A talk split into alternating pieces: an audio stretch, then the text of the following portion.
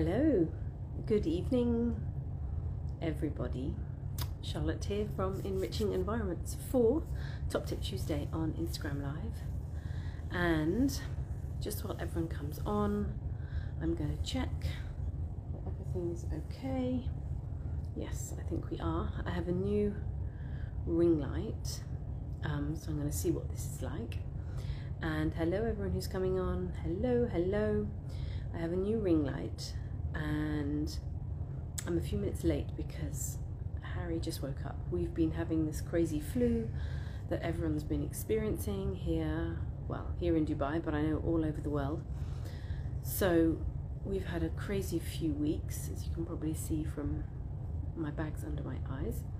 Harry just woke coughing, and I've just been in with him, so I'm hoping he's not going to wake in the next 20 25 minutes. So we'll see how we get on. Thank you so much for joining, everyone.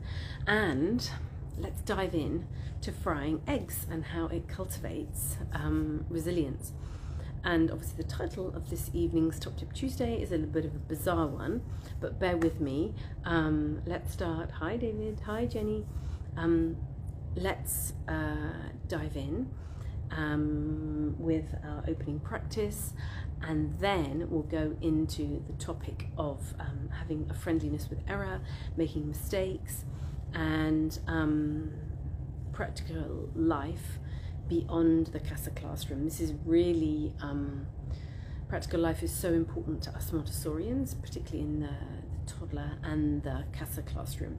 And then when we talk about a practical life in the elementary classroom, it's very, very different. And the elementary child, what they can be offered at home to um, nourish them, to give them some life skills, basically, and um, help them form healthy habit, habits as they become adults.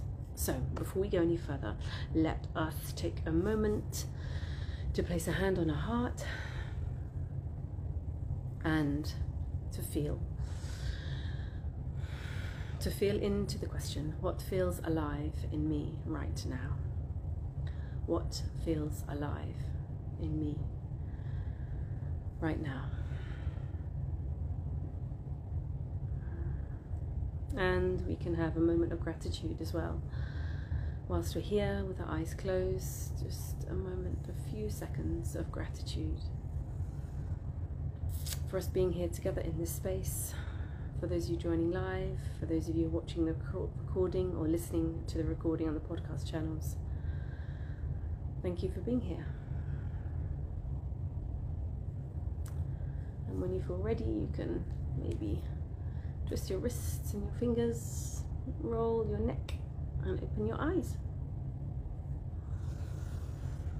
So, how and why does frying eggs cultivate resilience? in children, young children, and children of all ages. So, let me begin by telling you a little story. Last Sunday, Olivia and Harry said that they wanted to make fried eggs for breakfast. This is something that they do regularly, they really, really enjoy doing. I um, have had this horrible flu, so I was sitting on the sofa outside on the terrace and I couldn't I didn't really have the energy or anything to go and help them or support them, so I just thought I'll leave the door open and listen to what's happening. And I could hear them talking and going through their, their process, and, and 10 minutes later, they came out with their eggs. And Olivia said, Oh, goodness, she's almost eight, she's eight in a few weeks, and she said, oh, We had such a nightmare. I said, Oh, tell me why. Because the eggs were on the plate, they looked perfect to me. And she said, The first one we added too much oil, so we had to pour the oil out, wash the frying pan, and start again.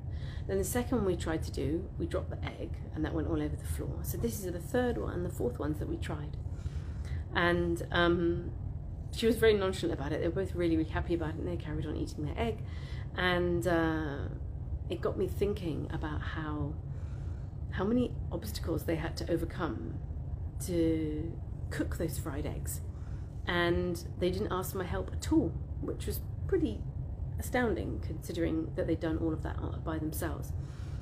And then um, having this conversation about how practical life skills that we teach in a Montessori classroom and then we convey um, the importance of in the home, how important they, they are, and then taking that into really practical life in food preparation, as um, specifically food preparation in the toddler and the casa um, environments. Hi, Sarah food preparation is really important for all the reasons that we know gross and fine motor skills, um, hand eye coordination, a love of food, a healthy relationship with food, understanding where our food has come from on a concrete level, remembering that a young child has no um, abstract concept of where food is grown, they can only understand concrete concepts.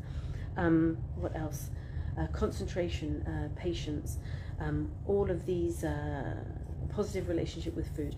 These are all of the benefits in the toddler and the CASA years, the, the early years, preschool years, for involving children in food preparation and actually having them prepare their snack, prepare their salads, prepare their fruit salads, all of those things. But when we get into older children, the upper element, uh, the um, elementary children, the upper CASA years, so five, six, seven, uh, five, six year olds, and then moving into the elementary years, when they're able to use an oven, when they're able to use the stove on their own and it depends child to child and what you've introduced in your family. Some children are fine using a stove, can use a hob, can use an oven age four, and some children, if they've had no exposure, won't be able to do that until they're eight, until they're nine, and they've got their confidence in it. The level of confidence will really depend on the exposure the child has had, so there's no um, uh, definitive age in my view, it's just depending on what the child. Um, what the child has uh, has seen and what the child has been able to do on their own, and that will dictate how comfortable they are with working with things like the kettle and the stove and the toaster and, and things like that. Um, so in the elementary years, as they come out of the preschool years and the elementary years, cooking and baking, I can hear Harry, cooking and baking is really, really important because, as with Olivia and Harry's example of frying eggs, things go wrong. You drop an egg on the floor, or you're baking a cake and it goes flat.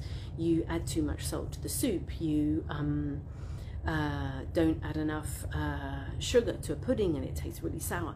All of those things can happen. And within the context of um, cooking and baking, this is a really, really safe way to make mistakes, to learn, to try again. All of these um, are concrete uh, ways that we see that we made a mistake and then we can rectify it. Or maybe if we baked a cake and it hasn't got enough uh, sugar in it. Oh, Harry's calling me. Will he settle down? We can either get to the stage where we can rectify it or the child can try again. But this is a really, really safe a way to be able to do this and for a child who if they're in a mainstream system has no opportunity to make mistakes in the mainstream system where they are checked is their work correct or not correct is their homework correct or not correct? Are they graded? Do they have reports? There's no opportunities for making mistakes, to having a friendliness with error, because if you make a mistake, then you've done something wrong. Whereas cooking, there's all the science of it, all the practical life skills, all the hand eye coordination, all the planning, all of those other things. And on top of that, a child gets to experience what it's like to make a mistake. Um, in a way that they may not have another experience in their educational life. Educational life. I'm going to go to Harry because he hasn't quieted down and he's crying. I'll be back in one moment. I hope.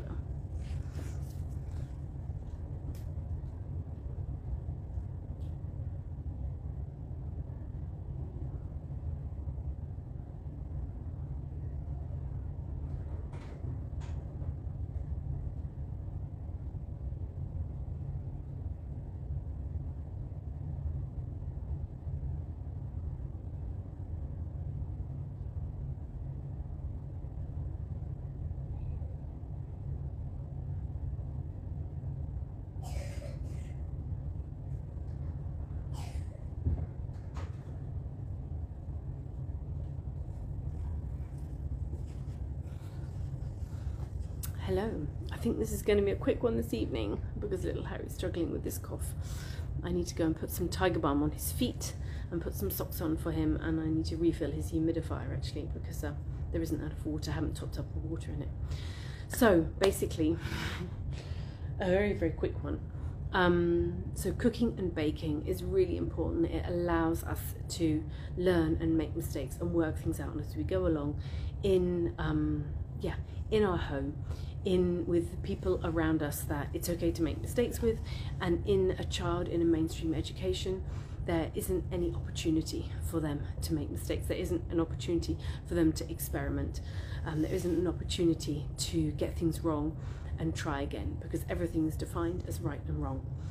And if we switch that into Montessori education, not just Montessori in the home, everything in the Montessori environment is designed from toddlers um, all the way through a, chi- um, a child's educational experience is for the child to be able to try to do things in different ways and for them to see when something doesn't work out for themselves. We call it in the materials a control of error. So materials can only be completed in one certain way, in one specific way.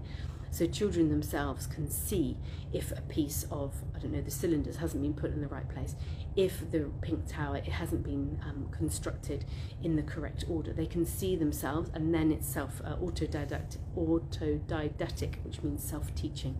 So the child gets to correct it themselves rather than a third party, and usually an adult, coming and telling them that it's wrong. So everything in Montessori is created in this way so that the child really um, develops that problem solving from within. And this is a piece um, not just in mainstream education, but it feels like in modern Western society as well. We're really losing that um, those opportunities for our children to um, try and make mistakes and open them into um, these experiences where everything isn't carefully choreographed. There's so much of um, of them doing extracurricular activities and rushing from one thing to another and, and trying to do, I don't know, piano and archery and I don't know, I'm trying to think of three really different things. Golf, I don't know, is golf really different? I don't know. All these different um, activities, and it doesn't really matter which ones. It's not that there's some activities that are better than others. It's more that we are choreographing, um, choreographing our children's life in a way um, for certain outcomes, and we are um, setting them up in certain situations for certain outcomes, and so they can behave in certain ways, rather than allowing the space and time that they need to be able to um, uh, make mistakes and try again and have a, and have those um, have those really. Deep learning experiences that are difficult to um, overcome, that are difficult to um, that are difficult to experience in the moment, but then they overcome them in time um, with uh, with practice and with learning and with really understanding um, where they are in the moment and understanding what they need to do next. And all of this is done in a Montessori environment naturally just by uh, going where they are, uh, matching where they are with a piece of material, and then they'll go to the next stage, and then they'll go to the next stage. Um, but it all very much meets the child where they are. So, in my um, post to this live, it, the question was how can um, we cultivate a friendliness um, with error in our homes? What opportunities do our children have to make mistakes, and that doesn't need to be um, with uh, cooking and baking, but it is a really, really good way of doing it. It's a really um, multi-faceted um, activity that we can do with our child, and if we start right from the beginning of that process, so. Um, doing meal planning for a week, for example. I mean, meal planning for a week is quite ambitious. I've tried to do it before, and it's really quite overwhelming. Meal planning for a day or for the weekend that our elementary child can do with us. So all of that is um, working out what they want to eat. What firstly, what their body feels like. Um, what do they feel like eating over the weekend, and then going through all of those stages. So, what do we need to buy if we're going to eat that? Okay, we need to find the recipe. So find the recipe.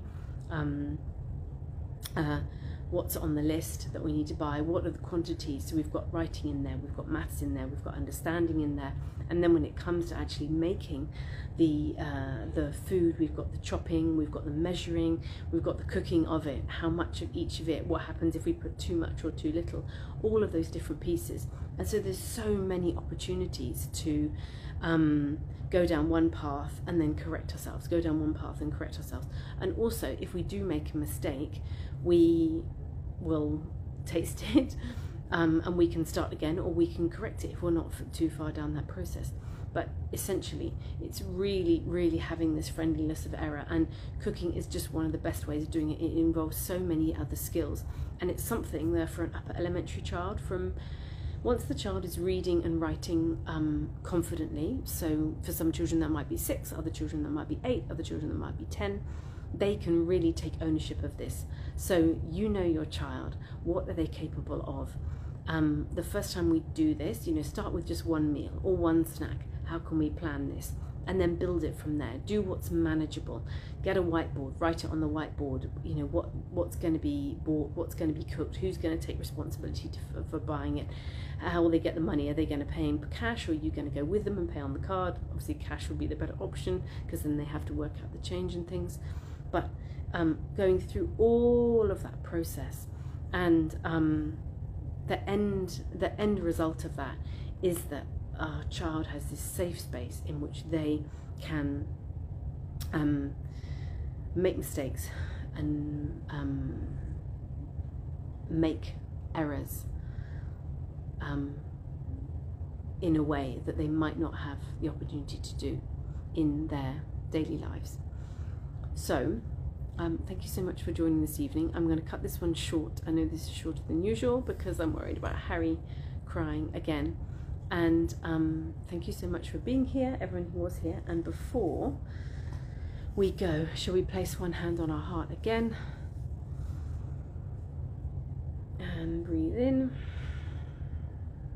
and out.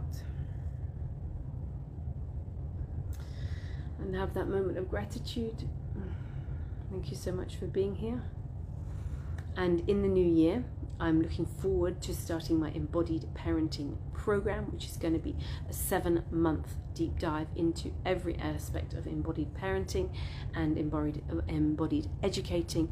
This is a program for parents, this is a program for educators looking to understand themselves more deeply, understand their children more deeply.